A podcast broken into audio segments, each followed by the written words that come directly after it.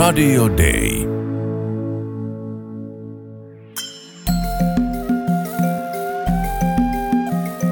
Usko, toivo, rakkaus.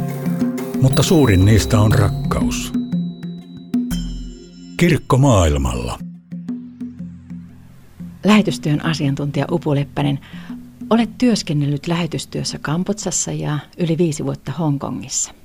Olet antropologi peruskoulutukseltasi, mutta miten sinusta on tullut lähetystyöntekijä? Oikein hyvä kysymys ja siihen on oikeastaan aika pitkä tarina. Asuin nimittäin jo pienenä tyttönä Aasiassa.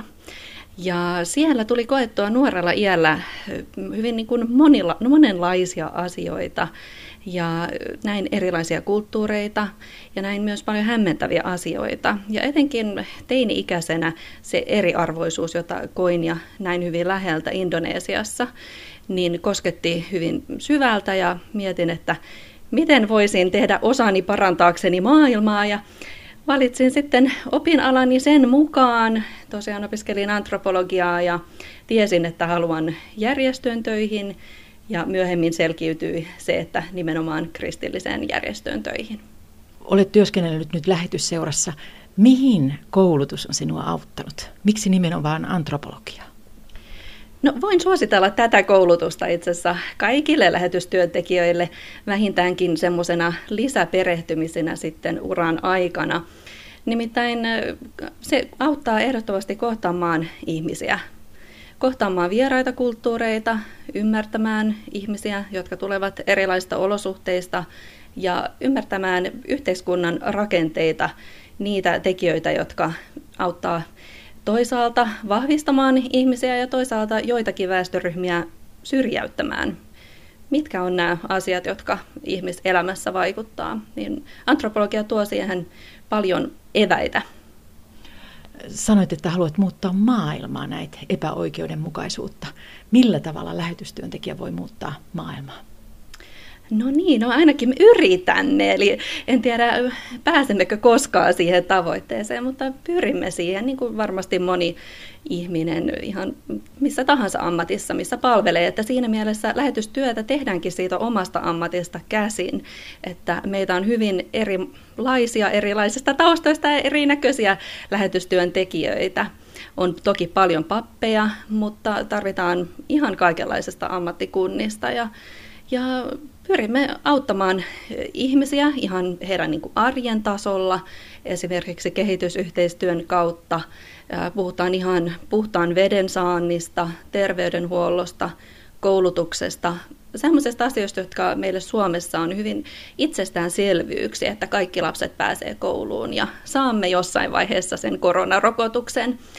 Mutta monissa osissa maailmaa tilanne on vielä aivan toinen ja on tosiaan hyvin paljon eriarvoisuutta ja köyhyyttä ja, ja niin, mielestäni, että mikä onkaan se tapa, jolla voimme auttaa, niin yritämme. Olet työskennellyt monta vuotta Hongkongissa. Miksi juuri siellä?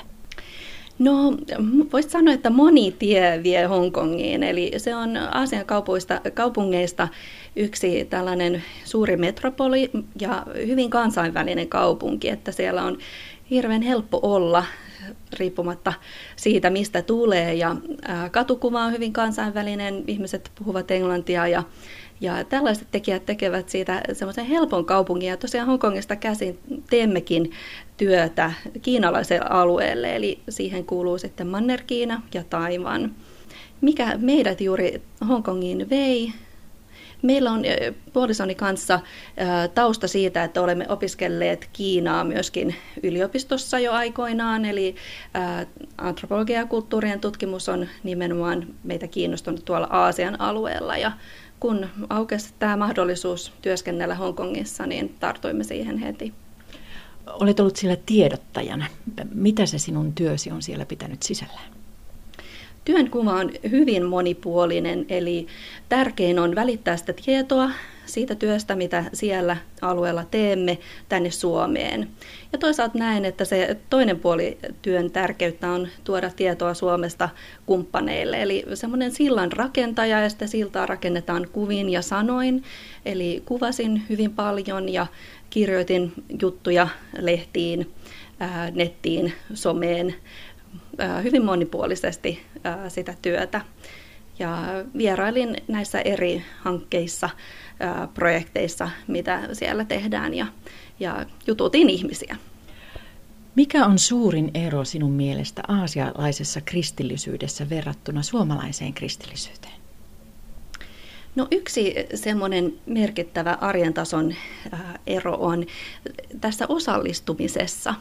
Eli siellä etenkin uusi kristitty on hirvu innoissaan ja haluaa heti osallistua ja tehdä jotain. Ja sitten taas täällä Suomessa meillä on hyvin vankka ja pitkä historia kristinuskossa ja on tietyt toimintatavat, jotka on jo vakiintuneet ja se tuo toki paljon hyvää tullessaan, mutta ehkä Suomeen voisi tuoda sen haasteen, että miten pääsemme vielä tavallisia kristittyjä enemmän osallistamaan siihen ää, yhteiseen, yhteiseen toimintaan. Eli semmoinen into toimia ja palvella niin on, on kyllä ehdoton kuva siitä aasialaisesta kristinuskosta. Yritimme saada tähän lähetykseen haastattelua Hongkongista lähetysseuran kumppaneilta, mutta tilanne on Hongkongissa alueen poliittisesta tilanteesta johtuen sen verran herkkä, että ihmiset eivät halua antaa haastatteluja. Millaisia ajatuksia tämä herättää sinussa, Upu Leppänen? Hyvin ristiriitaisia ajatuksia, eli ymmärrän hyvin tämän tilanteen, että ää, tämä on hyvin sensitiivinen aika Hongkongissa. Ja erityisesti parin viime vuoden aikana tilanne on jopa kriisiytynyt, että Suomenkin asti on kantautunut kuvat, ää, tarinat siitä, miten Hongkongissa on valtavia protestiliikkeitä syntynyt tässä, tässä viime aikoina. Ja ymmärrettävästi kun yhteiskunta on niin suuressa murroksessa, niin täytyy jokaisen miettiä, että missä seisoo ja myöskin sitten oman sen työnsä kautta. Ja meille kristityille se tarkoittaa sitä, että kuitenkin näemme, että veljeys ja sisaruus, toistemme tukeminen on se niin kuin tärkein, eli kirkko on pyrkinyt pysymään Hongkongissa aika neutraalina mahdollisimman neutraalina.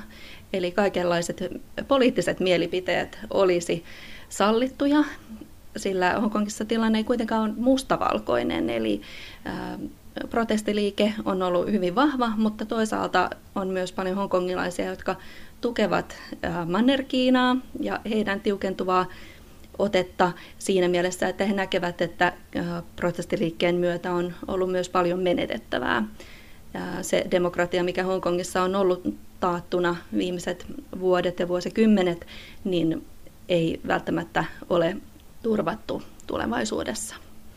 Millaista lähetystyön tekeminen on tällaisella alueella, tällaisessa tilanteessa? Joo, se on kyllä hyvin haastavaa suoraan sanottuna.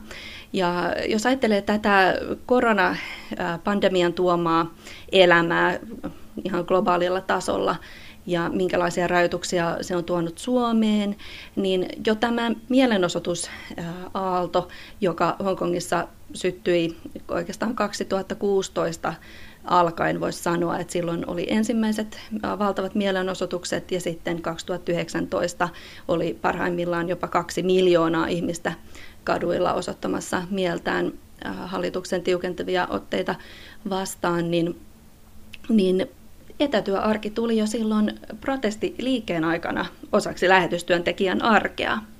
Eli jouduimme perumaan tilaisuuksia, osallistumista, kokouksia. Yhtä lailla tosiaan kumppanit huomasivat tämän tilanteen, että oli epävarmaa, miten voidaan kulkea kaupungissa. Välillä metro suljettiin ja niin poispäin. Ja jouduimme silloin jo siirtymään tähän etätyöskentelyyn – No se on vain se arjen pintapuoli, mutta paljon haavoittavampaa on toki se eriarvoisuus ja, ja polarisoituminen, mitä siellä tunnetasolla ja arvojen tasolla tapahtuu ihmisten elämässä. Ja lähetystyö on ollut tässä tapauksessa nimenomaan sitä, että kuljetaan rinnalla ja kysytään kumppaneilta, kuinka me voidaan heitä tukea. Mitä ajattelet lähetystyöntekijöiden turvallisuudesta tällaisessa tilanteessa? Totta kai tällainen asia on hyvin paljon mielessä työntekijällä, että miltä tilanne näyttää yhtäkkiä, kun kaikki ympärillä muuttuu.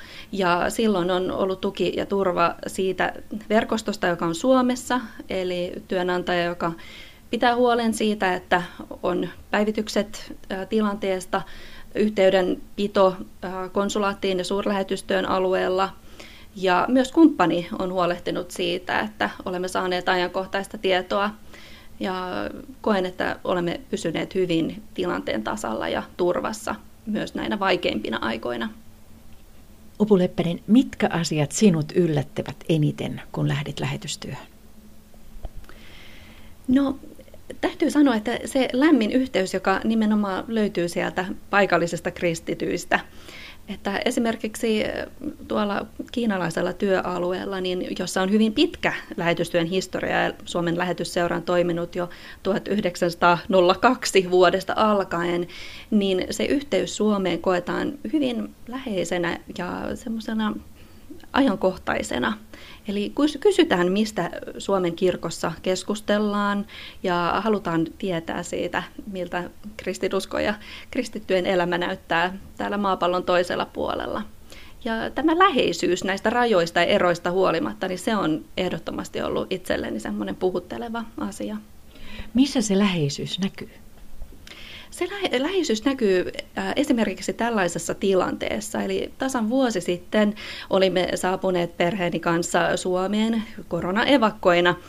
Ja ensitöiksemme lähetimme maskeja Hongkongiin huumevieroituskeskukseen, jonka kanssa lähetysseura on tehnyt hyvin pitkään yhteistyötä. Ja äh, Hongkongissa oli vaikea tilanne ja maskit olivat päässeet loppumaan kaupoista ja lähetimme sen tämmöisen avustuspaketin. Ja ei kulunut kuin muutama viikko, niin Hongkongista tuli meille vastavuoroinen kysymys. He halusivat lähettää meille Suomeen maskeja, koska he olivat uutisista lukeneet, että nyt Suomessa on vaikea tilanne ja täältä oli loppunut maskit. Niin mun mielestä tämä lähimmäisen rakkaus ja yhteys ja toisten tukeminen näkyy tässä erinomaisen hyvin. Ja nämä on hyvin koskettavia, kannustavia tilanteita. Olet ollut monta vuotta lähetystyöntekijänä. Mikä tapaaminen tai mikä kohtaaminen tai mikä asia on jäänyt eniten sun mieleen vuosien varrelta? Niitä on niin paljon, että on lähes mahdotonta valita yhtä, mutta erityisen puhutteleva kohtaaminen on ollut tuolta Itä-Kiinasta, jossa olemme tehneet tällaista inklusiivista erityisopetuksen ohjelmaa. Ja siellä on ihan päiväkoti-ikäisille kuuroille ja autistisille lapsille kehitetty kiinalaisten opettajien kanssa tällaista ohjelmaa, joka parhaiten näitä lapsia tukisi ja heille on tarjottu ihan opinpolku ammatillisiin opintoihin asti.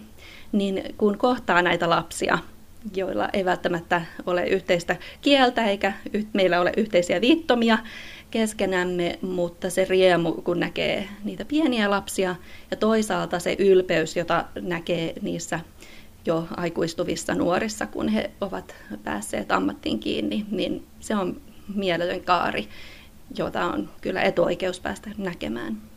Lähetystyön asiantuntija Upu Leppänen, työskentelet tällä hetkellä Suomessa. Mitä tekee lähetystyön asiantuntija kotimaassa? Olemme hyvin paljon yhteydessä Suomen seurakuntiin. Käymme vierailemassa seurakunnissa, esimerkiksi rippileireillä, erilaisissa piireissä, tapahtumissa ja olemme käytettävissä seurakunnille ja voimme siellä kertoa tästä ulkomaan työstä ja olla taas kerran ehkä tällaisena sillan rakentajana sitten Suomen ja Aasian ja muiden maiden kristittyjen välillä. Kiitos tästä vierailusta Upu Leppänen Suomen lähetysseurasta. Minun nimeni on Mervi Ritokoski ja ensi viikolla uudet aiheet ja uudet vieraat. Usko, toivo, rakkaus. Mutta suurin niistä on rakkaus. Rakkaus on tekoja. Auta lähimmäistäsi ja osallistu Suomen lähetysseuran työhön maailmalla. Lahjoita 20 euroa lähettämällä tekstiviesti Auta 20 numeroon 16155 tai lahjoita verkossa Suomen lähetysseura.fi. Muutetaan yhdessä maailmaa.